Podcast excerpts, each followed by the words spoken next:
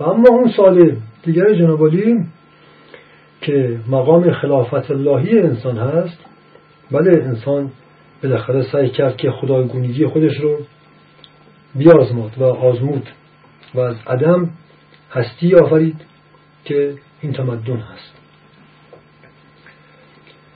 خب آیا چرا بشر به اینجا رسید؟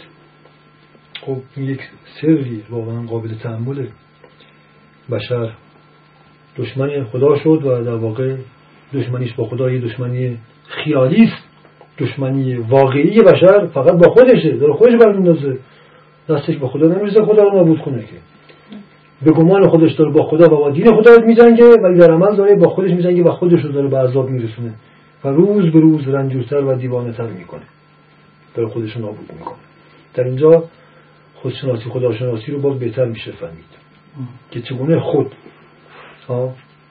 خود انسان همون خداست این سخن معروف از که خود خود هر کسی همون خداست ذات خود ذات من همون خداست در اینجا باز این معنای عرفانی رو بهتر میشه درک کرد خب بله به نظر می‌رسه در طول تاریخ انگشتماری حکیمان عارفان و انبیا و اولیا پیدا شدن که طرفدار این بودن که هر چی که هست هست نیست نیست یعنی عالم هستی همان حقیقت خدام در همین عالم هستی و در طبیعت حضور داره. همونطور که از میگه که من به هر چی نگاه می‌کنم جز خدا نمی‌بینم. آنچه که هست همان است که باید باشد. آن حق مطلق آرمانی همان چیزی که هست. در اینجاست. منتها من باستی معرفت کسب کنم. بینایی بصیرت به دست بیارم. تا حق مطلقه آسمانی خودم رو در همین زمین کشف کنم و به بهشت خودم برسم. بدون که دست به ترکیب انجام بزنم. این زندگی انبیا و اولیا و عرفا بوده. مکتب اصالت آنچه که هست. رئالیسم اینه. هر معنای دیگری رئالیسم نیست. رئالیسم همینه. یعنی مکتب اصالت واقعیت. ها؟ یعنی مکتب اصالت حق واقعیت. یعنی آن حق آن آرمان در خود واقعیته. بین آنچه که هست و باید باشه هیچ تضادی نیست. آنچه که هست همان است که باید باشد و بهتر از این و برحقتر از این و عالیتر از این نمی‌تواند باشد. این مکتب انبیا اولیا و عارفان کامل بوده است. حالا همین حضرت این فرماد که اگر تمام مردمان جهان مؤمنانی خالص بودند هرگز شهرها برپا نمی‌شد. یعنی مدنیت به وجود نمیومد یعنی صنعت تکنولوژی بدید نمیومد چرا؟ برای اینکه نیازی نداشتن. حق خودشون در هر آنچه که هست اینا باید میافتند خب ببین بهشتی که به مؤمنان وعده شده یا همچین بهشتی. در بهشت انسان هر چی که می‌کنه ها همون اونجا نقد هست. احتیاجی نیست بالا پایین کنه. بکاره عرضه کنه آتیش بزنه. همه چی هست. بهشت همینه دیگه زندگی بهشتی رو قرآن وصله. برخورداری کامل از طبیعت زنده است. بدون هیچ نوع تغییر و تبدیل علمی و فنی و اقتصادی و سیاسی. خب ولی اکثریت قریب به اتفاق بشر به قول قرآن کافر است جاهل است به دینم که رجوع می‌کند تازه ریاکار و منافق است. ظالم است اکثریت. ها؟ اکثرهم ظالمون اکثرهم کافرون منافقون جاهلون غافلون اینها در قرآن صدها آیه بیانگر این واقعیته. یعنی اکثریت ناس ها حق خودش رو در آنچه که هست نمی‌خواد داشته باشه. یعنی منکر خلقت خداست. به همین دلیلی که منکر خداست. خب چرا این راه مدنیت و دانش تکنولوژی به جنگ با خدا رسید؟ ها؟ برای اینکه شروعش در انکار خلقت خدا بود. آدم مستی خدا خلق کرد گفت این بهشت تو. هر چی بخوای در اینجا پیدا می‌کنی. ها؟ بشر منکر شد گفت نخیر من این قبول ندارم نمی‌خوام یعنی منکر شد خلقت خدا را خب پس در واقع هم اول جنگ شروع شده بود هم اول جنگ شروع شده بود خب این جنگ در طول تاریخ در قمرو دانش فن هیچ جدیتر و اساسیتر و کاملتر و ایدئولوژیکتر شد یعنی اصلا بعد با جنگ شروع شده بود ایدالیسم جنگ با خدا بود زیرا نفع خلقت خدا بود ها خدا قبول نداشت ها خب دانش تکنولوژی طبیعت رو قبول نداره. ها طبیعت رو بمباران می‌کنه نابود می‌کنه تبدیل می‌کنه از توش یه کالای چیزی در میاره. میگه آنچه به در من نمی‌خوره. اصلا ما خوشم نمیاد من حال نمیده به من عزت نمیده من به حقم نمیرسونه. ها بنابراین باید گفتش که این راه که همون ایدالیزم هست در نقطه مقابل راه انبیا و اولیا و عرفاست در واقع راه کفر بوده. کفر یعنی کفر یعنی انکار کفر یعنی مخفی کردن واقعیت. کسانی که واقعیت رو مخفی می‌کنن چشم بندن بر واقعیت نمی‌خوان واقعیت باشه. انکار خدا همون انکار خلقت خداست. زیرا رنگ خدا در خلقتش حضور داره جهان هستی محضر خداست حضور خداست. در واقع انکار جهان یعنی انکار خود خدا یعنی جنگ با خدا. و این طبیعیه که این راه نهایتا در طول تاریخ به جنگ آشکارتر و علنیتر با خدا برسه. که رسیده. و این جنگ با خدا شده جنگ با خود شده. انسان داره بنیاد خودش رو برمیندازه ولی فکر می‌کنه داره با خدا میجنگه ولی در عمل داره با خودش میجنگه. ببخشید من یک سوال داشتم. البته فکر می‌کنم که شما این توضیحات رو دادید ولی خب با یک نگاه دیگه. میشه روز کنید بگید که کلا درصد ما می‌تونیم بگیم خدا هم خلق کرد. بله. بشر هم خلق کرد. بله. چه تفاوتی بین خلقت خدا و خلقت بشر بود که اولی وجود بخش شد هستی بخش شد و دومی نابودی رو ایجاد کرد. این رو از این نگاه با یه توضیح بفرمایید. خواهش خب در یک نگاه واضح و ساده و ملموس. باید گفتش که بشر در قدم روی خلقت عملی خودش واقعا از عدم خلق نکرده چیزی رو. این کالاهای صنعتی این لباسی که بر تن منه از عدم های من خلق کردم؟ بشر خلق کرده نه ماده اولیش از خود همون طبیعت که خدا خلق کرده گرفته. همون ماده که خدا خلق کرده از همون برداشته بشر تبدیل کرده. ببین در قرآن کریم این مطلب داریم میگیم کافران کلمات و آیات خدا رو تبدیل می‌کنند. این همون دانشمنده علوم و فنون یعنی قلمرو تبدیل کلمات و آیات خدا. آیات خدا ما می‌دونیم که در قرآن کریم هر موجودی در جهان آیه از خداست نشانه از خداست آیات خدا. هر شیعی هر موجود جاندار یا بیجانی ها؟ و کل آدم هستی آیت الله است. کل جان هستی آیت الله است. آیت مطلقه خداست. هر شیعی هم آیه از خداست. خب بنابراین تبدیل که در گفته کافران تبدیل می‌کنن. یعنی این تبدیل این فعل این تبدیل در قلم رو به علوم و فنون و تکنولوژی رخ میده. خب در قرآن کریم اومده که کلمات خدا رو کافران تبدیل می‌کنن. خب بله. علوم انسانی علوم اجتماعی این فلسفه ها هم تبدیل کلمات خداست. ما می‌دونیم که فلسفه ها حاصل تبدیل حکمت الهی هستند. فلاسفه حکمت الهی رو که انبیا و در رأس آنها در نخستینش حضرت ادریس به عنوان نخستین حکیمی که اصلا کلمه رو ابداع کرد اندیشه رو ابداع کرد که هرمس میگن یونانیا در زبان عربی ادریس میگیم که گویا نخستین پیامبر بعد از حضرت آدم بوده و قبل از حضرت نو بوده او بانی علم اندیشه کلام و تفکر و حکمت بوده. و تعلیم هم می‌داده. برای همینه ادریس مدرسه ادریس یعنی درس دادن درس می‌داده. بنابراین فلسفه ها که تمام فلسفه ها ایدالیستی هم فلسفه های ما می‌شناسیم فلسفه های رئالیستی واقعا فلسفه رئالیستی نداریم. این یک گذافه است این یک دروغه این یک خود این هم یک تبدیل و تحریفه. فلسفه ایدالیزمه حکمت فرق می‌کنه. حکمت فلسفه نیست. متاسفانه و بسیار متاسفانه حتی در میان علمای بسیار مشهور اسلامی خیلی علنا معتقدن که حکمت همان فلسفه است. در که در قرآن واضحه که حکمت رو خداوند به مخلصان خودش میده و بر قلبشون نازل می‌کنه. و نور مدرسه و کتابی و درستی نیست که کسی بره پیش ارسطو بشینه نمی‌دونم فیلسوف حکیم نه فلسفه رو با حکمت مطلقا کاری نیست از دیدگاه معرفت قرآنی. فلسفه ها حاصل تبدیل حکمت الهی بودند. همون تبدیل کافرانه ها.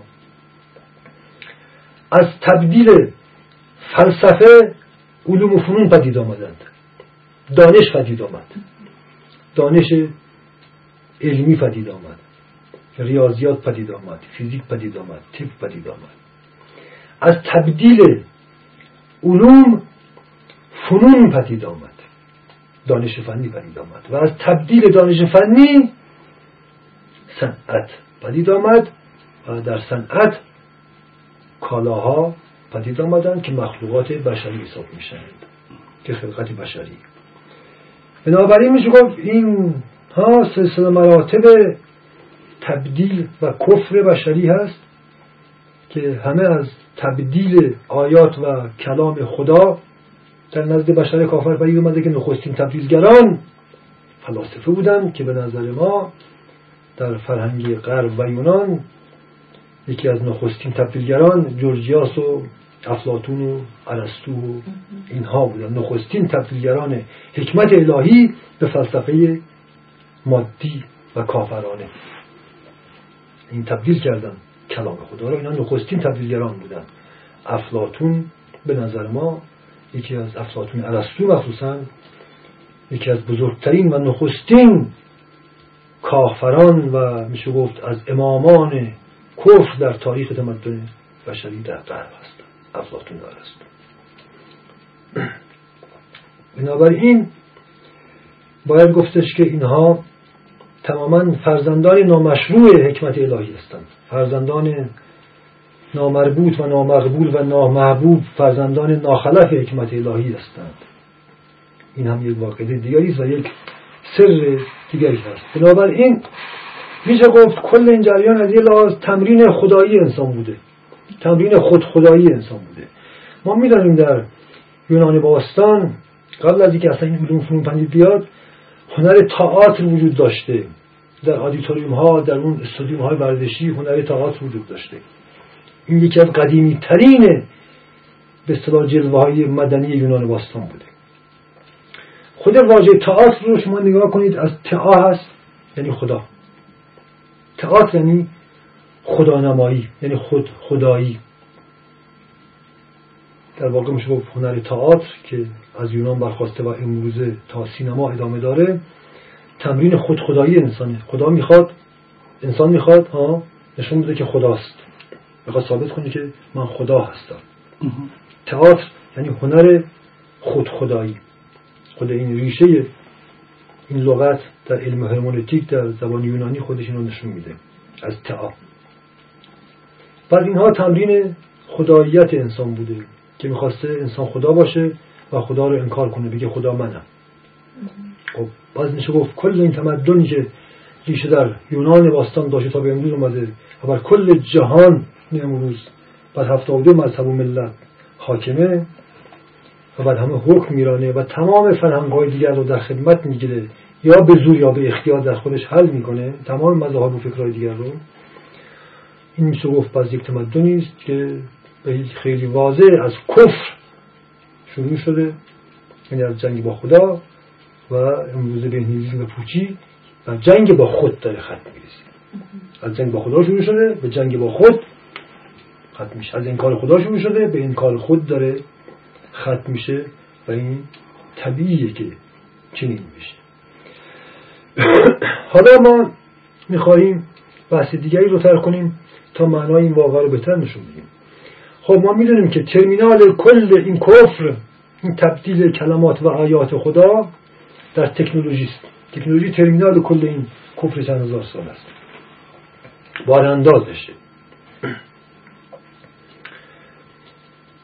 مارتین هایدگر به عنوان ریشاندیشترین و ژرفاندیشترین فیلسوف تمدن قرن بیستم جهان که خیلی این عنوان رو براش قائلن به لحاظی واقعا همینطور هست. یک کار هرمونتیکی فلسفی در اندیشه خودش روی واژه تکنولوژیکی انجام داده روی واژه تکنولوژی که بسیار زیباست. تکنولوژی لغت یونانی است. تکنو در زبان یونانی به معنای کشف هجاب به مفهوم آشکار سازی و برون افکنی است. خب این معنا رو ایشون البته فقط در چارچوب بسیار محدود فلسفه خودش به گرفته ولی همینقدر خب کار بسیار زیبایی انجام داده. یه کار حقیقتا حکیمانه انجام داده. این کار ایشون واقعا حکیمانه است دیگه فلسفی نیست.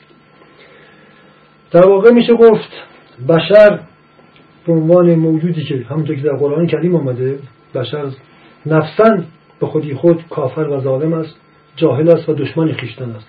این آیات رو ما ده ها بار در قرآن داریم. ایمان انگار یه چیزی که به دست میاد بعدها. طبیعت بشری کفر ظلم جهل جنون و جنگش با خداست و این کار حقیقته.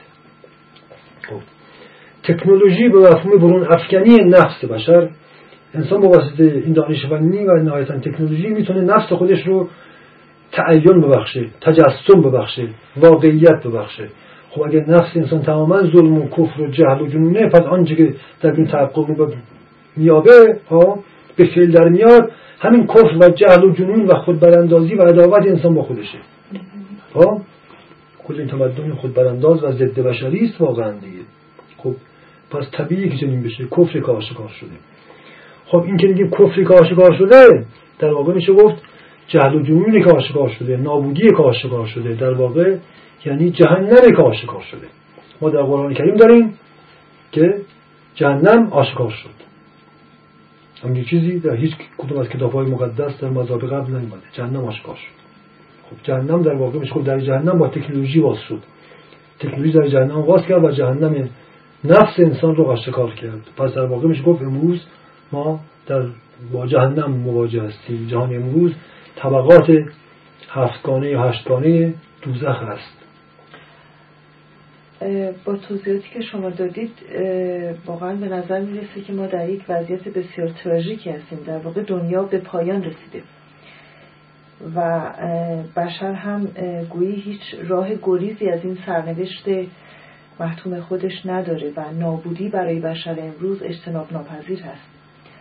آیا امیدی هست و آیا راه نجاتی وجود داره تا این سرنوشت رو دگرگون کنیم؟ و واقعا باید گفت که چه باید کرد؟ یعنی این بشر باید چه بکنه که از این چیزی که خودش به دست خودش برای خودش ساخته رها بشه و نجات پیدا بکنه؟ ممنون میشم توضیح بدید.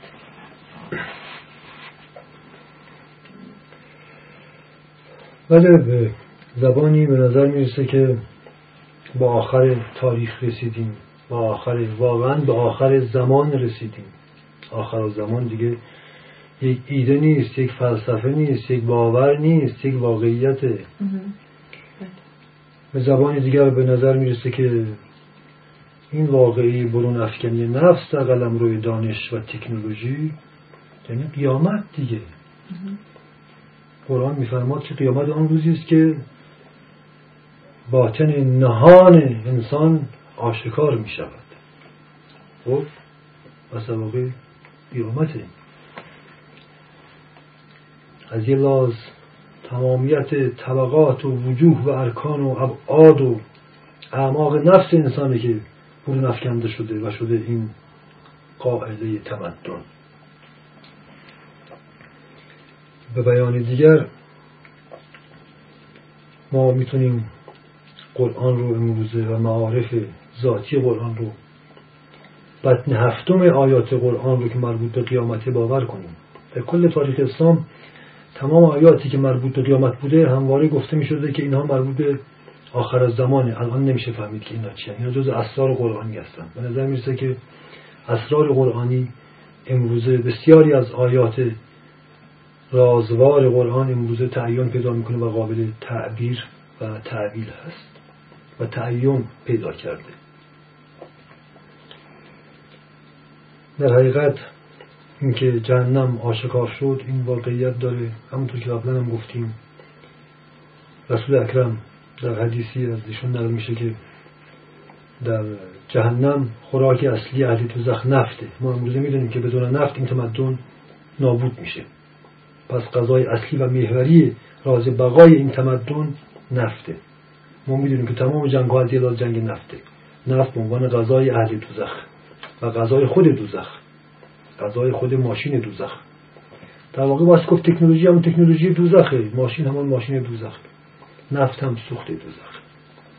هرچند که امروزه خود نفت رو مسلمان ما داریم می‌خوریم. خیلی از موادهایی که ما مصرف می‌کنیم از پوشاک حالا گرفته هیچی این همه کالاهای صنعتی امروزه با حدود 120 هزار نوع کالا از نفت تولید میشه. حتی بسیار مواد غذاییمون مستقیما مواد پتروشیمیه که ما میبندیم می‌کنیم برای همین در دوزخ هرچه که انسان بیشتر نوشه تشنه که بیشتر می‌خوره قحطی زده میشه تو قرآن اومده. خب غذاهای امروز همینطوره دیگه. بشر امروز هزاران برابر بیشتر از بشر قرون قبل می‌خوره ولی هزاران برابر قحطی زده تر سوء تغذیه کمبود ویتامین و پروتئین این یک جنونه یک مالی خولیاست. این مالی خولیا را امروز بهتر می‌فهمیم. ما در عصر مالی خولیا زندگی می‌کنیم. مالی خولیا یعنی چی؟ یعنی آنچه که هست. ها؟ وجود نداره و آنچه که نیست به نظر می‌رسه وجود داشته باشه. مالی خولیا یعنی همین.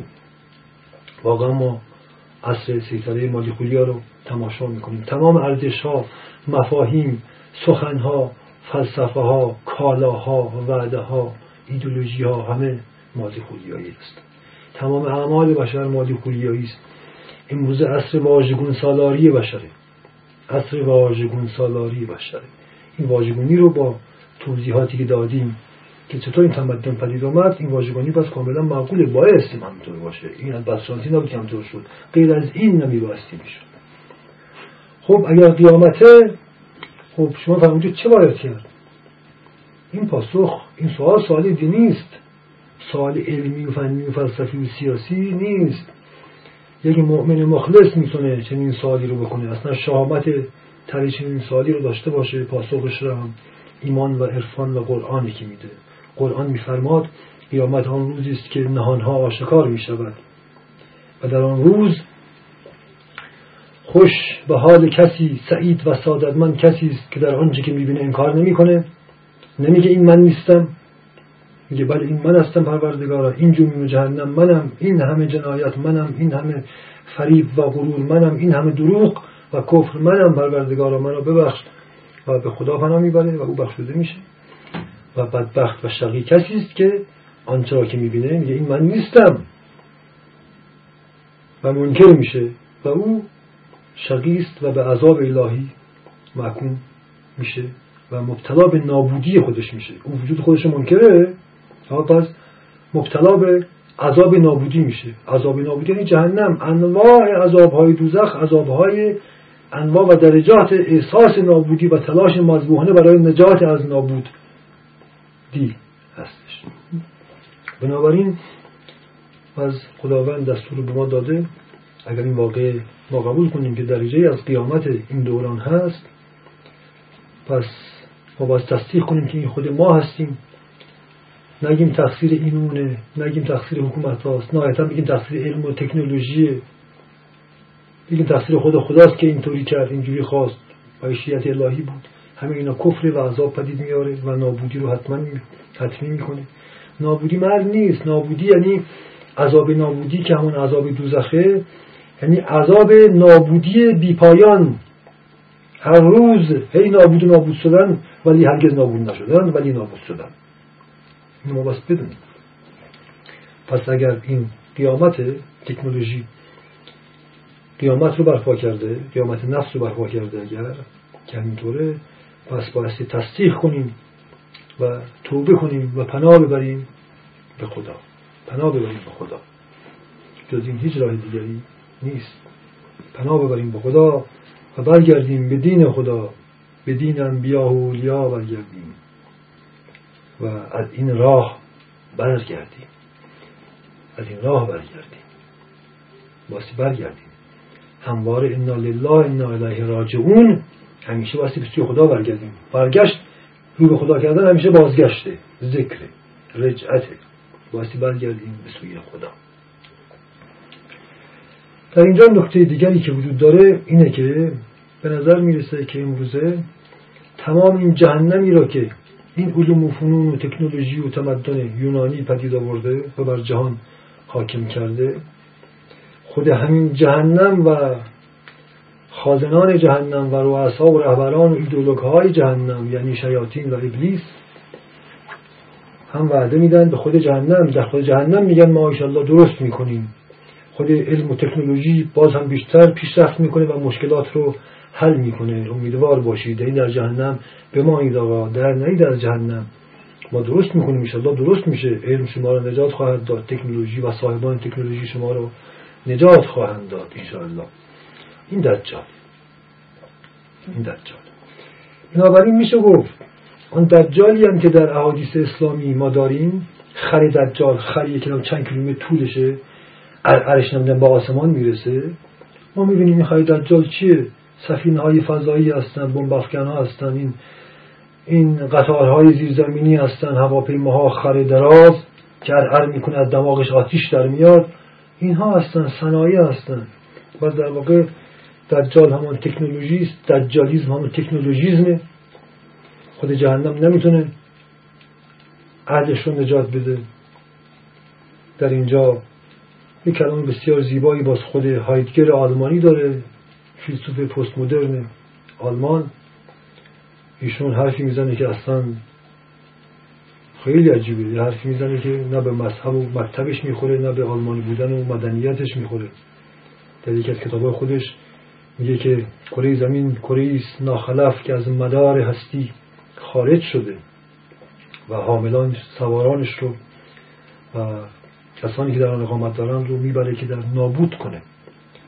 کره است از مدار هستی خارج شده و هیچ نجاتی برای بشر متصور نیست الا اینکه یک چوپانی از پشت کوه مثلا از پشت کوه قاف پیدا بشه یک چوپان. میگه چوپان که با چوب دستیش بیاد و این کره از مدار خارج شده رو با یک ضربه برگردونه مرتبه در مدار هستی قرار بده. خیلی بیان قشنگی ایشون نه مسلمانه حتی ظاهرا مسیحی هم نیست. به نظر میسته که یک فیلسوفی حتی نیهیلیست و ملحد باشه حتی ظاهر قضیه.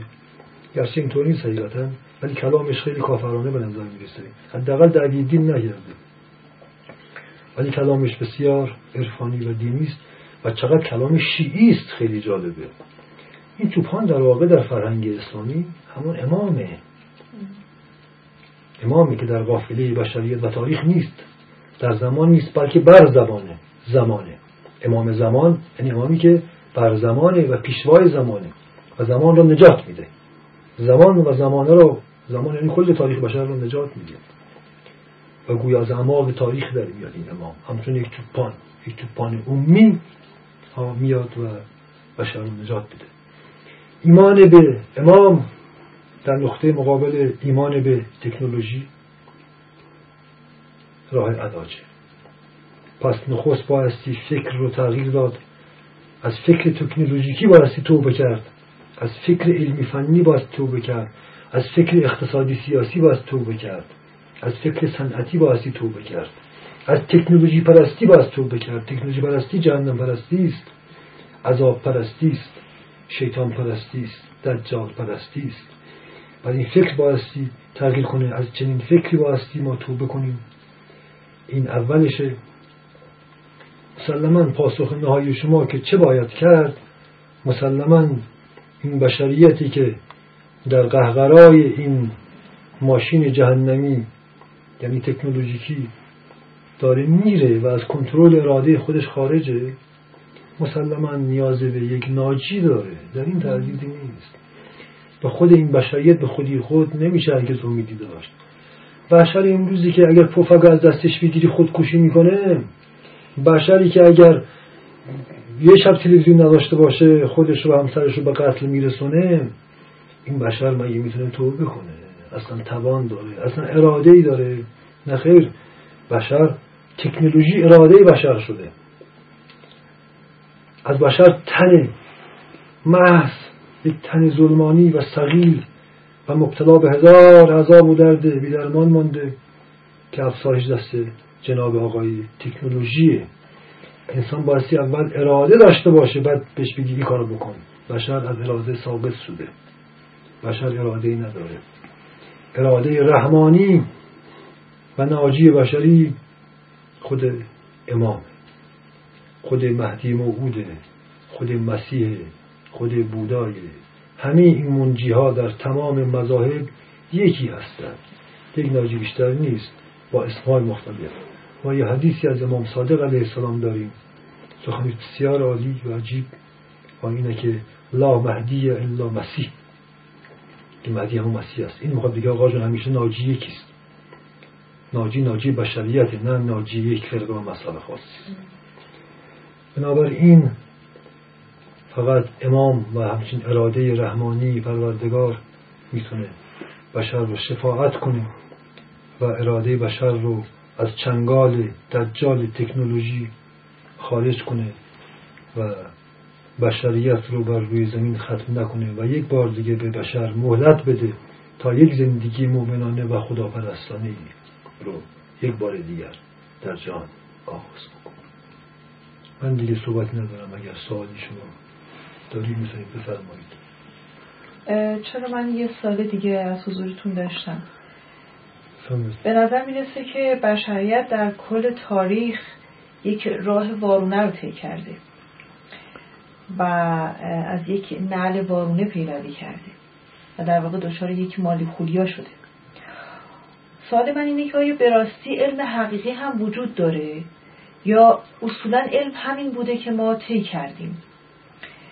و برای همین عاقبتی هم جزی نمی‌تونسته داشته باشه. بله.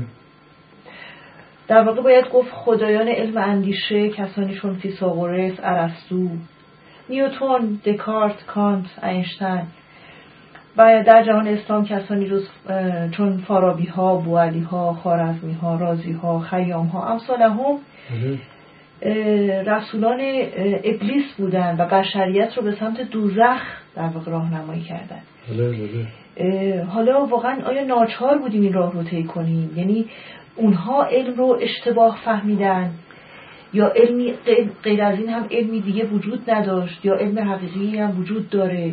این رو خواهش می‌کنم توضیح بدیم ممنون میشم. متشکرم. خواهش می‌کنم. اشاره شد که آنچه که در عنوان علم از یونان شروع شده علم خیالی علم ایدئالی بوده. در علم بشری بوده. علم رئالیستی نبوده. علم وجود نبوده. علمی بوده که از عدم شروع شده و عدم پرست بوده لذا بشریت رو بر عرصه پوچی و نابودی و بر آستانه عدم کشونده. قرآن کریم و نیز در احادیث منصوب به پیامبر اکرم و ائمه اطهار ما مطلب زیادی در مورد ماهیت علم داریم که علم حقیقی چیه مثلا در قرآن آمده که آنچه که در نزد کافران است علم نیست. آنها می‌گویند ما عالمانیم و مؤمنان رو می‌گویند مؤمنان صفیحانند و رسولشان هم یک صفیح گولخور و تلس شده و بیچاره بیش نیست. ولی خداوند میفرماد که این مؤمنان بدانید که اینا خود صفیحانند و نمی‌دانند. آنچه که در نزد کافران است علم بقی است. علم سلطگر آدمخور تباه کننده و اینا باقی هستند. به اینا قرآن میگه باقی و علمشون علم بقیه. یعنی تباهگر سستگر بلنده و نابود کننده و مخربن اینها. قرآن فرماد که آنچه در نزد آنهاست علم نیست بلکه اسباب بازی است. بازیچه است که با آن بازی می‌کنند؟ رسوا می‌شوند و به همان واسطه هلاک می‌شوند. علم حقیقی آن است که در نزد خداست قرآن فرماد و خداوند به انبیا و اولیا مخلصان و حکیمانش به میزانی که نیاز دارند و جهاد می‌کنند بر آنها نازل می‌کنه خب این تعریف واضح شد که علم چنین است در قرآن. امام صادق نیز میفرمایند که تعریفی بسیار ملموس و عامی و عمومی از علم. میفرماید که اون علمی که صاحبش رو در همین حیات دنیا اصلاح نکنه و سعادت مند نکنه و به عزت نرسونه علم نیست بلکه جهلی است که لباس علم برتن کرده است و دعوی علم می‌کنه به دروغ. ببین علمی که صاحبش رو اصلاح نکند یعنی چی؟ اصلاح معنا داره. اصلاح یعنی به صلح اگه نرسونه به صلح با خود و با جهان و جهانیان. به دوستی و صلح نرسونه اون علم علم نیست. ما می‌بینیم این علمی که بشریت طی کرده این علم اروپایی که اومده تماما جنگ طلب بوده. ضد جهان ضد عالم و نهایتا خودش ضد انسان بوده. تماما بر تضاد انکار کفر و جنگ بوده و داره می‌بره که کل زمین و اهالیش رو به نابودی بکشونه. این واضح بنابراین در قرآن تعریف علم معلومه چیه؟ در نزد مؤمنان و مخلصانشه در درجات و در واقع علم کل در نزد امامه و به مراتب مؤمنان و اولیای امام هم از این علم برخوردارند و اون علم می‌رسن. این علم لدن نیست علم من اندیست علم خودیست علم حقیقی که از طریق معرفت نفس پیدا میشه. بله حضرت علی میفرماد که هیچ علمی نیست الا که من کاشف اون بودم و فرزندم مهدی اثبات کننده اون خواهد بود. این تعریف دیگری از علم باز. باز از علی فرماد هر خود را شناخت همه چیز را شناخت که خود را نشناخت هیچ چیز را نشناخت. خودشناسی هم راه خود خداشناسی است. پس این هم تعریف دیگری از علمه و پس علم از طریق معرفت نفس در میاد علم حقیقی. کل جهان حقیقت جهان در نفس انسانی که کشف میشه. جهان خودش در خود جهان مفهوم نمیشه. چرا؟ برای اینکه انسان ذات جهان است. انسان خلیفه خداست. بنابراین سرنخ علم در خود انسان است. اسرار جهانی بیرون در انسان است. خود جهانی بیرون به خودی خود هیچ چیزی نیست. هستی فضاته نداره. انسان هستی فضاته جهان است. پس علم ذاتی و اساسی و پایدار و ابدی از طریق معرفت نفس به دست میاد. مابقی علم دمدمی است که امروز درسته فردا غلط عذاب در میاد. علم فریبند است. علم ظلمانی است. بنابراین یک مطلب دیگه در خود واژه شناسی و هرمونتیک این واژه وجود داره. علم لغتی عربی. علم به معنای نشانه گذاری راه. چه راهی؟ راه از انسان تا خدا. علم پس نشانه کردن راهه مثل علائم رانندگی چطوره؟ کتاب جاده ها هست. علم این نشانه گذاری علمه یعنی نشانه گذاری کردن. علم. انسان رو به خدا برسون حالا نگاه کنید همین علم در فرهنگ اروپایی خود لغتش چه معنی میده؟ ساینس در زبان انگلیسی در فرانسه لاتین سیانس ریشه این لغتش خودش نشون میده که ماهیت این علم اروپایی چه بوده. ریشه این واژه یعنی یافتن و تصرف کردن و مسلط شدن و به دست آوردن و براش احاطه پیدا کردن. ببین تماما تصرف و سلطه و بلعیدن و تخریب و تباهی و زباله سازی است. ببین این دو تا بس کاملا خودش رو نشون میده.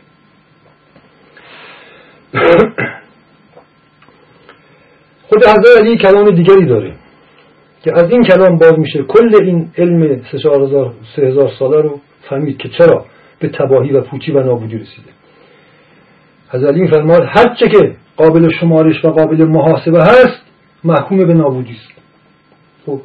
مگر غیر از این است که کل این دانش و تمدن و تکنولوژی که اومده تا به امروز بر علم حساب و هندسه و بر صفر نقطه بنا شده. بر ریاضیات دیگه. ها ریاضیات میگیم محور اساس و پی علمه. درسته؟ پس این تمدن این دانش تماما شمارشی و محاسباتی و ریاضیاتی است. پس بایستی محکوم به فنا و نابودی باشه. هم خود این علم محکوم به فناست دروغ بودنش آشکار میشه و هم پیروانش رو نابود می‌کنه. این هم معنای دیگری از این قضیه. پس در واقع این علم علم آنچه که هست نیست علم عدم پرستی و تباهی پرستی است تخریب پرستی و نابودی پرستی است. علم انکار واقعیت بوده. انکار واقعیت خلقت خدا بود. بس واضحه که علم در نزد ما مسلمانان و شیعیان چیه؟ و علم حقیقی چی هست نکته دیگری که قابل توجهه اینه که علم حقیقی از طریق معرفت نفس دست میاد. معرفت نفس مرکزش معرفت قلبه دل انسان. علم حقیقی از طریق دلشناسی به دست میاد. این علمی که اروپاییان تا اینجا آوردند ها علمی تخیلی ایدالی و ذهنی. ذهن انسان قاید ذهن انسان فقط می‌تونه عدم و نیستی و هیچی و فوچی رو درک کنه. برای همینه کمال فلسفه در غرب به نیهیلیسم رسید. ها؟ یعنی بر آستانه پوچی و عدم و هیچیگری و نابودی پرستی رسید. کمال خردگرایی ذهنی. ولی عقل قلبی علم قلبی است که فقط واقعیت رو می‌تونه درک کنه. چرا؟ برای اینکه قلب منظر خداست خانه خداست. از چشم خدا میشه جهانش رو شناخت و خود او رو هم شناخت.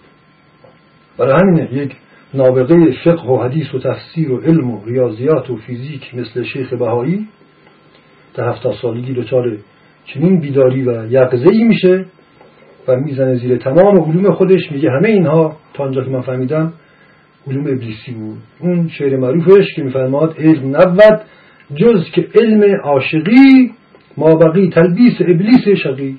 یعنی مابقی لباس شیطانه. کسانی مثل او در تاریخ اسلام هم بودن انگوش شمارانی علمای بزرگی که واقعا عمدشون رو از طریق همون علم ذهنی و یونانی خرج کردند و به دریایی از علوم اینچنینی رسیدند ولی به ناگاه بیدار شدند که اینا علم نبود اینا فریبی بیش نبود. و به عرفان معرفت قلب رسیدند. بو علی سینا اواخر عمرش در دیداری با شیخ خرقانی به ناگاه فهمید که آنچه را که او علم می‌دانسته علم نبود. این جمله معروفش که گفته که آنچه را که ما گمان می‌کنیم و حدس می‌زنیم شیخ به چشم می‌بیند. کسانی مثل غزالی از علامه های دهر دوران بودند. ناگاه بیدار شدن و فهمیدن آنچه را که آنها علم میپنداشتن علم نبود. خود مولا رومی یک علامه دهر بود.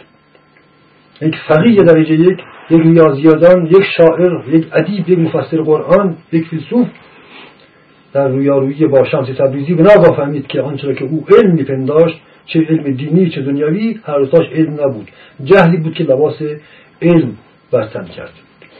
خب ببینید بعد ما می‌بینیم کسانی که واقعا تشنه علم بودن و عمری را وقت این قضیه کردن بالاخره به بر علم حقیقی قرار گرفتن. آنچه که امروزه در دانشگاه تعلیم داده میشه که علم نیست. حتی علم دنیوی و باطل هم نیست. آریه است. ما میریم اونجا همون را که نمی‌دونم بطلمیوس و نمی‌دونم بغرات و نمی‌دونم دکارت و اینشتن و نیوتون و امثال هم رو اونها کشف کرده بودن رو ما میریم اونها رو از بر می‌کنیم حفظ می‌کنیم. ها؟ اگر چهل تا دکترا و پی فوق تخصص داشته باشیم ها؟ حتی این علم تباه کننده رو هم ما نداریم. ما فقط مصرف کننده ایم این دانشگاه مصرف کننده حتی این علم آریایی و دروغین تازه.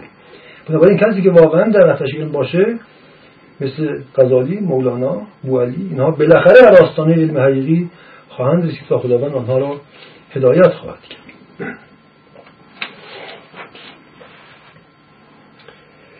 پس در واقع این حقیقت رو با باسی اعتراف کنیم. آنچه که در نزد غربی هاست علم نیست. همانطور که آنچه که در نزد ما شرقی هاست و ما میپنداشتیم که دینه اون هم دین نبوده است. و راه علم حقیقی و دین حقیقی همون معرفت نفسه. که عرفان نامیده میشه. این هم مورزه که آنچه را هم که امروزه در دکانهای درویشی ما می‌بینیم عرفان نیست بلکه جنون پرستی و تخدیر پرستی است. در واقع عرفان نیست بلکه مورفینه. عرفان ضد مورفین. پس باعثی بدونیم که این هم عرفان نیست. خود اروپایی ها سعی کردند عرفان رو مترادف واژه میستیسیزم قرار بدن یعنی اصول پرستی افسانه بافی افسانه پرستی خیال پردازی. و از این طریق خواستن به ما مسلمان ها عرفان ما رو به ما این شکلی یاد بدن. این هم دروغی بیش نیست. برداشت اروپایی ها حتی فرزانگان و متفکرانشون از عرفان هم چیز وارونه و غلطی است. عرفان شناخت واقعیت آنچه که هست می باشد. نه افسانه پرستی و اسطوره پرستی و خیال پرستی و داستان بافی و داستان پردازی.